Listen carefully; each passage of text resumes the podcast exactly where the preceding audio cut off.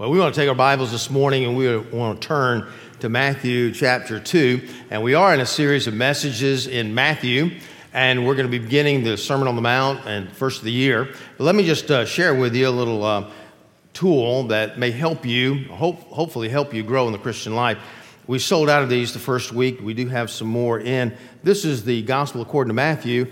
And what's unique about the book is that it's uh, one side is the scripture, and the other side are blank pages that you can write. And so, the end of the book of Matthew, as we finish it up, you'll have kind of your own journal and commentary, you might say, on the book of Matthew. And so, we invite you to get those if you would like. They're in the uh, bookstore, um, 45 West, coffee shop and bookstore as long as they last. And so, uh, we look at that, and we also uh, just uh, look toward New Year's Eve uh, services tomorrow night. a very special time, candle lighting, all that kind of uh, the great traditional stuff. But also the children are going to be helping us in a, in a unique way tomorrow night. So you're not going to want to miss that. It's going to be a great service, a lot of uh, great singing and um, gospel message. And I know that uh, many of you maybe have relatives and friends that you would like to bring, and, and I hope that um, you'll bring them and uh, they'll get a blessing from it. excuse me. Matthew chapter 2 is where we are right now. And so often we ask ourselves the question well, it's been, well, anyway, it's been said, I should put it that way, that God won't give you more than you can handle. How many ever heard that phrase before? And how many of you actually believe that? Well, uh, I don't know, maybe you do, but it doesn't feel like that way sometimes. It, it feels like God is just kind of, the world at least, or life is just piling on over and over and over again. And Chris, Christmas is a time where we think to ourselves, this is even uh, less joyful than what normal life really is. I mean, it just seems to be exasperating the problems over and over and over again and piling on the, the loneliness and the missing things that we have in life. Maybe this Christmas you're missing someone in your home. Maybe your kids are not coming back to visit this Christmas. Maybe you're not able to go and visit them. All kinds of things going on in your life. And, and you think to yourself, look, you know, I've prayed and I've prayed and I've prayed. New Year's coming up, New Year's resolutions, New Year's prayers are coming up. I'm praying for the same things this year that I prayed for last year. It just doesn't seem to be any, any relief inside. Some of you uh, almost avoid praying because every time you pray about things, you realize you're praying about the same things, things that you don't have, things that are missing in your life, which is kind of discouraging. So, where does all this end? I've said before that in spite of, we can talk about the power of God, we can talk about all kinds of things about God, but the main thing that we want to know when we're going through a trial in life does God really love me? Does He really care about me? If I can just be convinced that God cares about me, you think, if I can just do that, then I, I, can trust Him for the power and all that. I can trust Him for all that. If I just know that He cares about me. Well, this passage in Matthew chapter 2 shows us the great providential care of God and how He takes care of us. And it shows us a lot of other things as well. As you know, uh, if you've been studying Matthew with us a little bit the first couple of weeks, you'll realize that in the Gospel of Matthew, Matthew is bridging the gap between the Old Testament and the New Testament. And the last prophet has come on the scene is, is Malachi 400 years before. Now, in the Old Testament, the Jewish people felt like they were the chosen people through Abraham, and it was right for them to feel that way because they were. But now, Matthew's introducing a whole new idea a whole new concept to them that not only would Jesus Christ one day, or the Messiah would one day come back as the coming king, but now he's coming the first time as a suffering servant who would die on the cross, not only dying on the cross for sins, but the sins of the whole world, not just the Jewish race. And so now he's telling them stories. He told them a story about the Magi, and they had to look at it and say, you know, these guys were Persians. They weren't even Jews at all. And they witnessed uh, the young childhood of Jesus, given gold, frankincense, and myrrh, and all these great gifts. And they were part of the Christmas story. They were part of the Messiah coming. And so, yeah, we're going to have to think about that. He's looking at it, even the Sermon on the Mount. We're going to find out here in just a few weeks why Jesus preached that sermon and why it's so important to connect the Old Testament and the New Testament together. And so as we're looking at this, now Herod, Herod the Great comes on the scene. See, anytime God's doing something, Satan is right there. The enemy's right there using something or someone to go against what God's trying to do. And Herod the Great was no one uh, to deal with because he had because he was trying to protect his throne. He had already killed his wife and three of his sons to protect his kingdom. And so, what is happening? We look in the first several verses here of chapter 2, and what he wants to do is find out where Jesus was born so he could come along and kill him because he was supposed to be the king of the Jews. He was, again, protecting his throne. Well, we'll find out a couple of things in this passage. One, we're going to find out that not everybody was really happy about Jesus being born. The second thing we're going to find out is that we see that God is going to do anything and everything he has to do to take care of you. First of all, verses 13, we see that God is taking care of you. He is. Look at verse 12, first of all. And being warned, the Magi, in a dream, not to return to Herod, they departed to their own country by another way. Verse 13 And when they had departed, behold, an angel of the Lord appeared to Joseph in a dream and said, Rise, take up the child and his mother, and flee to Egypt, and remain there until I tell you, for Herod is about to search for the child to destroy him. Now, again, I want you to get the picture here of what's going on. A little past. First of all, the angel appears to Mary. And then the angel appears to Joseph. And now he appears to both of them and tells them, look, you know, Herod's gonna is, is around, he's trying to hunt down your child and kill the child, so you need to flee to Egypt. Again, God's providential care. We, we look at this and there, we discover there's a place in Egypt back then called Alexandria where a lot of Jews went for refuge. And as they gathered there, it's about a 175 mile trip. So you can imagine a 175 mile trip is going to take a lot from them physically, but also financially. You know, a lot of times we think to ourselves, well, you know, I just can't get ahead. You know, here I, got a check in the mail, I don't know, tax return or something, Christmas gift for eight, say $800. How many of you would be happy with a check in the mail for $800? You know, how about you? And I would, some of you, well, it takes a little bit more than that to make you happy. I, I, I get it, but $800 would make me happy. All right, so I get a check in the mail, or you get a check in the mail for $800. And the next couple of days, you take your car down to get an oil change and you find out you need new brakes. And it's going to cost you about $800. And you think to yourself, I just can't get ahead. I mean, I just can't get ahead. Every time I get something, something goes wrong. You know, my get you know, this, this, that. Has it ever occurred to you maybe that God gave you the $800 to pay for the brakes in advance? I mean, could have, right? I mean, after all, if, if you went to this, uh, the place first and said, I need an oil change, they say, well, it's $800 for brakes. How am I going to get this money? Where in the world, God? I mean, oh my goodness, woe is me. And then the check comes in the mail. Well, you've got three or four days a week to worry about that money. Now, what's happened here with Joseph and Mary was this the Magi came and worshiped him. And it was more than just about the gifts, but it was about the gifts. He had gold and frankincense and uh, stock to Amazon and all this kind of stuff that he was getting. And he was thinking to himself, man, I've hit the jackpot. I finally got ahead in life. Here I am a carpenter, and God's blessing my life. That must mean since I have Jesus, I'm going to be rich the rest of my life. And all of a sudden, now you've got to take a trip to Egypt, and it's going to cost you everything just that was just given you. And he could have said, Oh, I just can't get ahead. But no, he was thinking, you know, here's God's providential care that he was giving me something before I actually even needed it. Now, notice what happened here in this passage. Verse 14.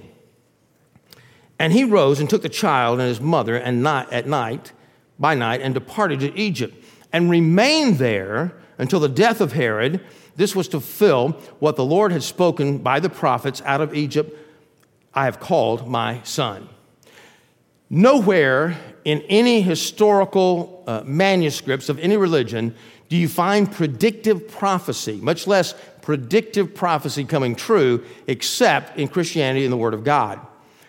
Here, what he was saying was, how in the first of all, how in the world would you ever call uh, your son out of Egypt. Hosea chapter 11, verse 1. There was the prophecy of the Old Testament. I mean, actually, he was going to be born in Bethlehem, so how in the world would he ever be called out of Egypt? Well, it's not that God arranged all these things to fulfill what was already spoken, but rather he spoke it back in Hosea chapter 11, verse 1, knowing that it was going to happen. So we see predictive prophecy coming true. Then, notice in verse 18, a voice was heard in Ramah, weeping and loud lamentation.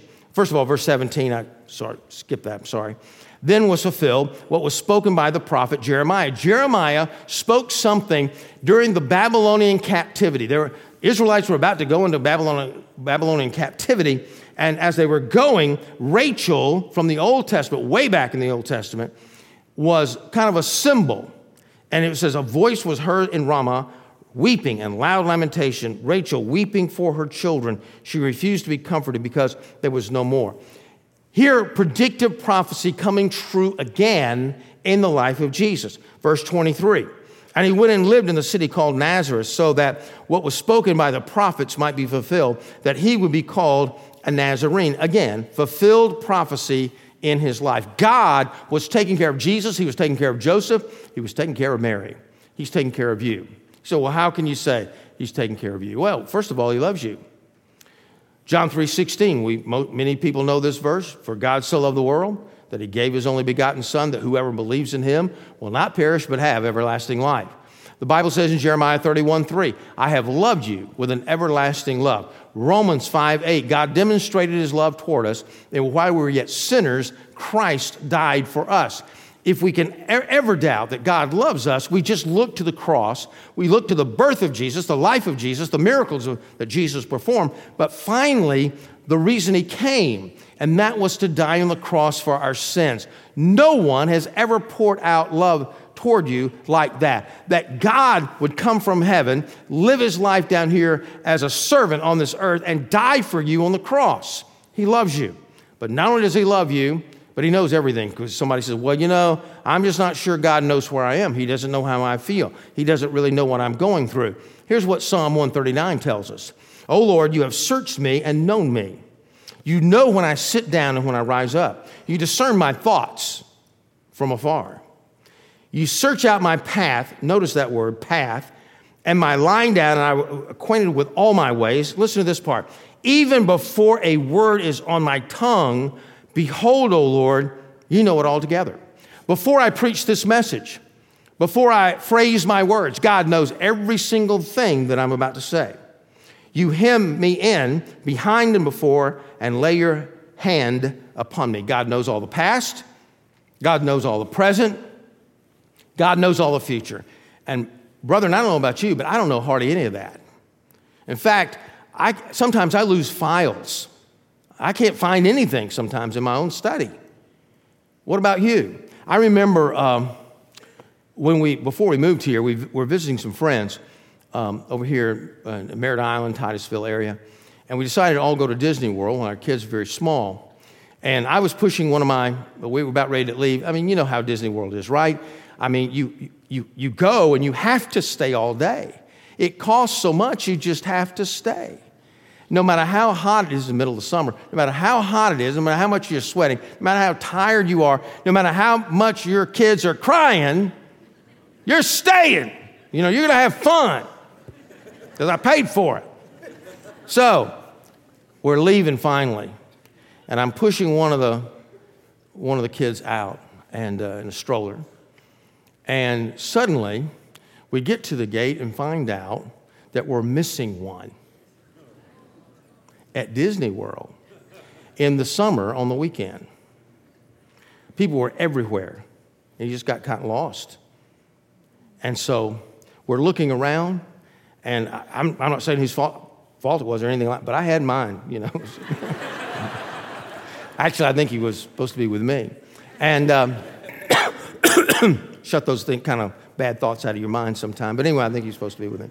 We were looking everywhere, and finally, we thought to ourselves, where did we see him last? We went to that place, and there he was, hugging on kind of a pole and uh, just waiting for us. I had no idea where he was. What was for the Lord's guidance, we, we may have never found him. But I didn't know where, God knew where he was. I had no idea where he was. We, lo- we lose our way. We don't pay attention. Things happen in our life, but God knows every single, He knows your every move. He knows all your motives. He knows your sins, your defects, but He knows your deepest needs. There's nothing that God doesn't know. You say, but, but you know, I sometimes feel God's not there. Well, listen to Psalm 139 again. Where shall I go from your spirit? Or where shall I flee from your presence? If I ascend into heaven, you are there. If I make my bed in Sheol, you are there. If I take the wings of the morning and dwell in the uttermost parts of the sea, even there your hand shall lead me, and your right hand is going to hold me up. If I say, Surely the darkness shall cover me, and the light about me be night, even the darkness is not dark to you. The night is bright as the day, for darkness is as light with you. We're never out of the presence of God. In fact, when Joseph was being talked to by the angel the first time around in chapter one, he, he, the angel told me you, you would call his name Emmanuel, a title, meaning God with us. God's always there. And, and I know I could go over all the attributes this morning and take the entire message and then some, but let me just one more, just, just one more. God is faithful. The Bible says faith in an unfaithful, untrustworthy person in a time of crisis is like a, a, sore tooth or a foot out of joint. Man, it's painful. You got to be able to count on something. And when you count on somebody, you can't count on them. Boy, it, it's just bothersome. It, just but God can always be counted on. Listen to what it says. 2 Timothy, if you, can, if you are faithless, and we are sometimes, he remains faithful, for he cannot deny himself. You say, but Pastor, it just doesn't seem to all come together for me. It doesn't seem to all be there. You know, sometimes I just feel like maybe he's not there. He doesn't care enough. And he, he he could step in. He say, Well, I don't blame God for what's happened to me. You know, I, I know I've done some wrong things. I know I just wasn't perfect, and I wasn't perfect, and I wasn't there maybe where I ought to be. But, you know, God could step in and, and, and end all this. And I don't know if I shared this with you before. You know, it's old age, you know. I mean, I could preach this last week, for as I know. You know, I don't know. But, um, I've, been, I've been told in the past, well, Pastor, you didn't do anything. But you could have stepped in and you could have prevented this. I suppose I could have, even though it would have been wrong for me to do that because it was wrong being done. But you got to trust your pastor, but you got to trust your committees in a church too. So I could have stepped in, but should I? And then I realized something just finally uh, rang a bell with me. I do God the same way. I'm no I go into a hospital and I see this child with a birth defect and I say, God, you didn't do that. I know sin did that, you know, because Adam sinned against God, the world is full of sin. I know all that, but God, you could have done something about that. Suffering that you've just seen on the video a few moments ago from the International Mission Board with somebody out there with a doctor, God, you could prevent that. You could do something. And He could. But here's the thing even though He could, should he? Should he do it? I keep coming back to the same wisdom that I've shared with you all year long, and that is this God gives us what we would give ourselves if we knew what He knows. Just like a rock into a pond, the rippling effect. We don't know the things that are happening or not happening and how they affect all the world around us. God is caring for you. But let me add, secondly, today, just as importantly, God has to care for you. He must. How do we know that? Verse 16. Then Herod, when he saw that he had been tricked by the wise men, became furious. And he sent and killed all the male children in Bethlehem and all in that region who were two years old or under, according to the time that he had ascertained from the wise men. Wow, what an evil guy. He killed 25 to 30 children just to get rid of, just take a chance on getting rid of Jesus. Hopefully. Hopefully get rid of him. And yet, we look at life, we see our world today, and we see evil going on. It's not just the movies where you go and someone wants world domination. We've seen that in the Nazis and the communists. We see that in others as well. They want power in their life. You've heard of the term Bork, It's in the dictionary. Someone that you're going to defame in order to get power in your own life, and whatever the definition is. It's named after Robert Bork back in the 80s. They put him before a judicial appointment, and they just tore his life apart. Tore his life apart.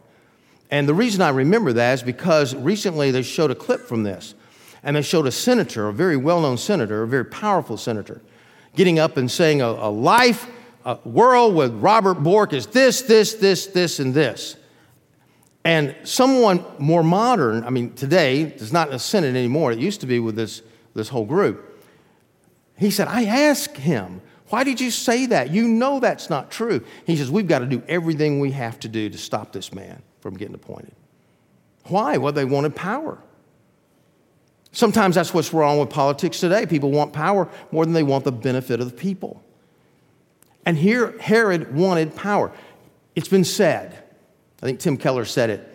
He said, There's a little bit of Herod in all of us. And we look at this and we, we wonder, well, maybe that's true. Maybe that's true. Maybe the depravity of man really points to the need of a Savior. Let me give you one, one really apt illustration. Uh, a couple of years ago, on a Sunday night series, I preached through the book of Revelation. And one of the things that um, became very apparent at one point, the Bible says the rapture of the church takes place. The Bible describes this time as a time where the Holy Spirit is really not moving in the church. And so, in a sense, the Holy Spirit is taken out of the way. And what happens there, you say, well, that, yeah, the wrath of God happens. That's much later. That's the very end of the tribulation. The tribulation is all about man turning on himself. Without God, God's presence in this world, we would turn on ourselves the enemy, Satan, would have his way and we would destroy the world all by ourselves. We wouldn't need anybody else's help. We can see that in people's lives. And again, the depravity reminds us of how much we need a Savior. We must, we are, and we must be protected and cared for by God. But then God wants to take care of you. In verse 19, says to us, But when Herod died, behold, an angel the Lord appeared to him in a dream, uh, to Joseph, rather, in Egypt, saying, Rise, take the child and his mother, and go to the land of Israel, for those who sought the child's life are dead. And he arose and took the child and his mother and went to the land of Israel.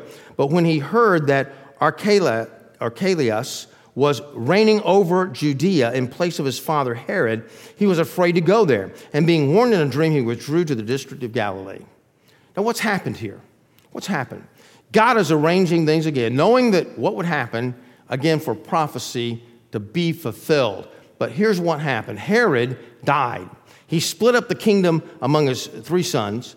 Archelaus was the king over Judah, Herod Antipas over Galilee, and Philip over the northern provinces, including Decapolis. And so Jesus, rather Joseph was going to take his family home, but the king there was very, very hostile toward Jesus. And the whole story, Herod Antipas, not so much, preoccupied with other things. He put him into Galilee, and he ended up in Nazareth. This place, this small town, he says, it's so small that Nathanael, when he was talking with his brother, said, Can anything good come out of Nazareth? I mean, you think about it to yourself, God does things counterintuitively than the rest of us you know, we think to ourselves, well, yeah, if the king's going to be born, he ought to be in Rome. I mean, if it was today, he'd be in New York City. I mean, that's kind of a, we're kind of, you know, modern day Rome in a way, in a way, a powerful nation, powerful city. New York City. Rome. He was born in Nazareth, this little village. In fact, if you were to visit that village today, it's still small. It's tiny. It wasn't for a little tourism, it had no money at all. Rains come there only twice a year. A little hole in the wall. Think about the smallest town you can think of. That's where Jesus was from. God does things counterintuitively, even your salvation, if I can use that as an illustration. We think to ourselves, we got to do something, got to work for it, work, work, work, work, do something more, and maybe the good's going to outweigh the bad, and we're going to get to heaven. When God says, no, it's all of grace. In fact, a young child can, can receive Christ, and the one that's on their deathbed can also receive Christ. It's all of grace. Counterintuitively, of everything that we really believe. It seems to be almost backwards. But Jesus gave his life, but he gave it willingly. He wanted to be raised in Nazareth. He wanted to be raised in obscurity. He wanted it first, he was willing at least, for his brother and sisters not to like him. I mean, can you imagine your bro- you can never blame anything on your brother. Jesus was perfect. He was willing to die on a cross for us. But what was, what was the difference? You say, well, you know, the difference is, Pastor, what you're not bringing out is that this was Jesus and it was Joseph and Mary. It wasn't me. It wasn't me. But this is an example one example of many, many, many examples in the Bible where people were blessed. And you said, But I'm just not blessed. I'm just not there. What about me? Well, I, I can just entertain a real possibility. Maybe we're not, as we think sometimes, in the path of blessing that God wants for us. Maybe we're just, you know, I talk, I've talked about that for 25 years, but you've got a path that God wants you to follow. And not only is it important for you to be on that path as far as God blessing you and encouraging you in your life. After all, if you're off in a wilderness somewhere and you're not following God, for God to bless you would just be encouraging bad behavior. But not only that, but you've got to be on the path because that's where the gifts are. That's where the answers to prayer are. That's where uh, the, the change of heart and change of life and change of attitude, all that, that's, that's where that is. You say, well, you know, I walked away from God when I was 18, but I came back at 25, and I praise God for that. I praise God that you came back at 25 or 30, but you lost seven years of all those blessings in your life. Jesus said this if you love me, keep my commandments. So it's not a matter of I've got to love Jesus and obey God in order to get saved. But once I'm saved, the Bible says in Ephesians 2 8, 9, 10, so I am his workmanship now. I'm his workmanship.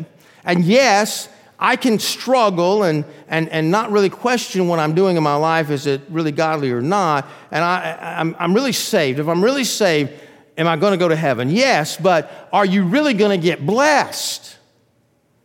Well, not like you could. Really, not like you could. How about this verse? Very convicting to me. 1 John 3:22, and whatever we ask we receive from him because we keep his commandments and do what pleases him. Somebody says, in other words, you're saying I'm trusting God because I'm, I feel like I'm better off trusting God than going my own way. There, there's no telling how much, as I you know, I read the scripture myself. I've been reading through the New Testament this year, and sometimes I run across something I even talk to my wife about. I said, wow, you know, I, I didn't know it was put this way. I'm reading a new version here, a different version, and it says so a different way. Or, wow, you know, I forgot about that one being in there. That kind of thing. It's amazing how much our culture and our world, depending on our generation, shapes our beliefs and how much we take of the Bible and leave of the Bible. Boy, what would happen if we just said, you know, I want to get back to where God really is blessing my life and His presence is true in my life? You know that old story about the old couple riding along an old pickup truck with a bench seat, and the same pickup truck they've been riding in for a long time. And they're riding down the road in silence, and finally the, the lady turns to her husband and says, You know, back when we were young, I used to sit up next to you and we used to snuggle up and you'd put your arm around me. We just don't do that anymore. The old codger looked over at his wife and said, Well, I ain't moved. Well, God hasn't moved. The question is, is we, have we moved? And I, I realize as I'm, I'm looking at this, I'm questioning my own life as well. You know, we, we talk about the Lord's Supper, and people say, well, do I have to take it every week? I tell you, there's been times in the last year, a couple of times where I, I didn't, I took it here, but I, there was other places, and sometimes I take it, and sometimes I don't. There's one particular time I, I woke up in the morning. We didn't, didn't have time to, we were on the road. We didn't have time to eat breakfast. I didn't have any caffeine in me. I wasn't in a talkative mood, kind of gripey.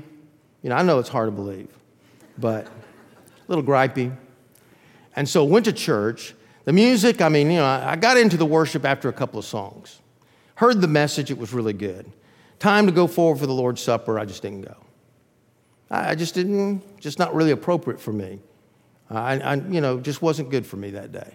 Another time, I heard this really great message, but it was very reflective. It wasn't like convicting, it was reflective. Wow, that gave me a lot to think about. And I was more moved to think about and go back and study my Bible than I was coming forward to do the Lord's Supper. And so it's, it's not for everybody every week, it's an opportunity. But sometimes I don't feel like I can do it myself. Sometimes we feel like, you know, the pastors never struggle. We've just got it all together. Listen, we need to, I need to question myself as well. I need to question whether what I'm doing is the right thing to do. Am I really taking the Bible, reading the Bible, interpreting it right? And, and usually it's pretty easy to interpret once you study a little bit, and then obeying it? Or am I picking and choosing too? John Henry Jowett, who was a preacher of a couple of centuries ago in England, was a great one. He said, I wish you would think of me not so much as a saint. You seem to imagine that I have no ups and downs, but just a level and lofty stretch of spiritual attainment with unbroken joy. He says, in exclamation, by no means. I'm often perfectly wretched and everything appears most murky. I often feel as though my religious life had only just begun and that I am in the kindergarten stage. But I can usually trace these miserable seasons to some personal cause. And the first thing to do is to attend to that cause and to get into the sunshine again. And I know you think, well, there's, there's no cause. There, there, no. And you start reading the Bible and you think, well, maybe there is a cause. You know, I'm kind of thinking wrong here. I'm not thinking like the Lord, I'm thinking more like the world I'm living in.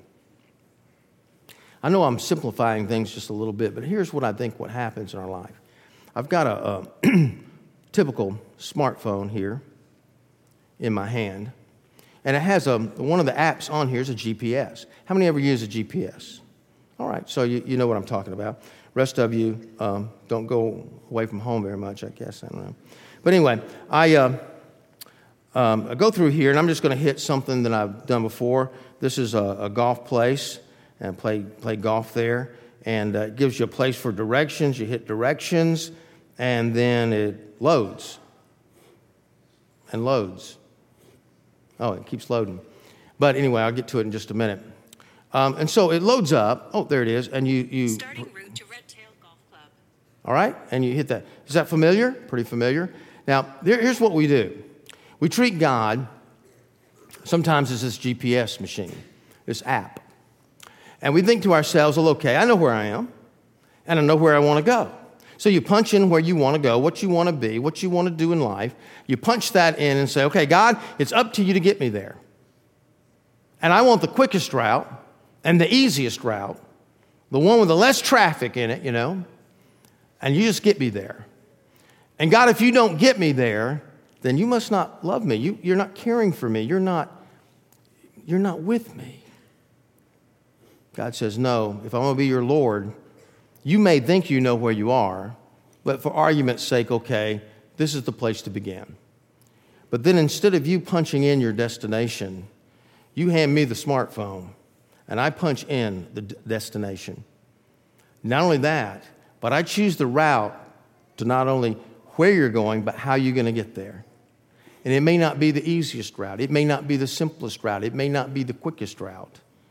But if I'm going to be your Lord, if I'm, you're going to be in the path of blessing and on the road where you need to be, I'm going to punch in the destination of what you want to be, where you want to be, what you want to be doing, and then I'm going to tell you how to get there.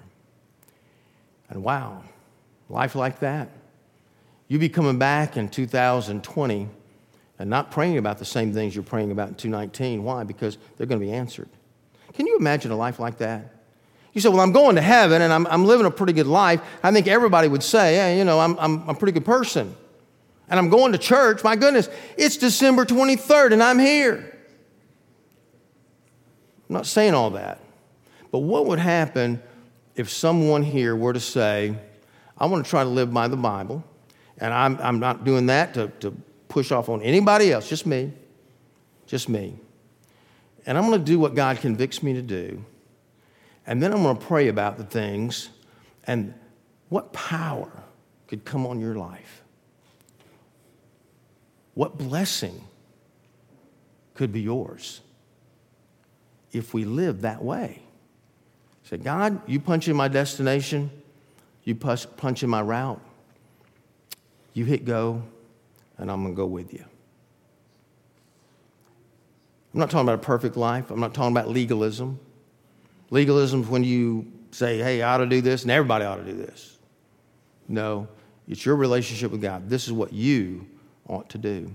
What would happen if you were to be so honest to say, you know, I'm going to cut that stuff out of my life. I'm going to add this stuff in my life because this is what God wants me to do. The joy that would be yours, the peace that would be yours and mine. And so, I'd like to do that. And I'd like for you to join me in that venture, adventure. And this morning, we're going to have the Lord's Supper. And maybe you're going to come today and say, you know, I at least want to take the next step there of where I need to go in order to have that kind of blessing in my life. I want to, I want to go that, I want to take those steps in obedience to you because, Lord, I love you. And I love you more than I do all these other things in my life. And you say to do this, I feel convicted. That's what I'm going to do. Thanks for listening. You can find more sermons and other information at crosslifechurch.com.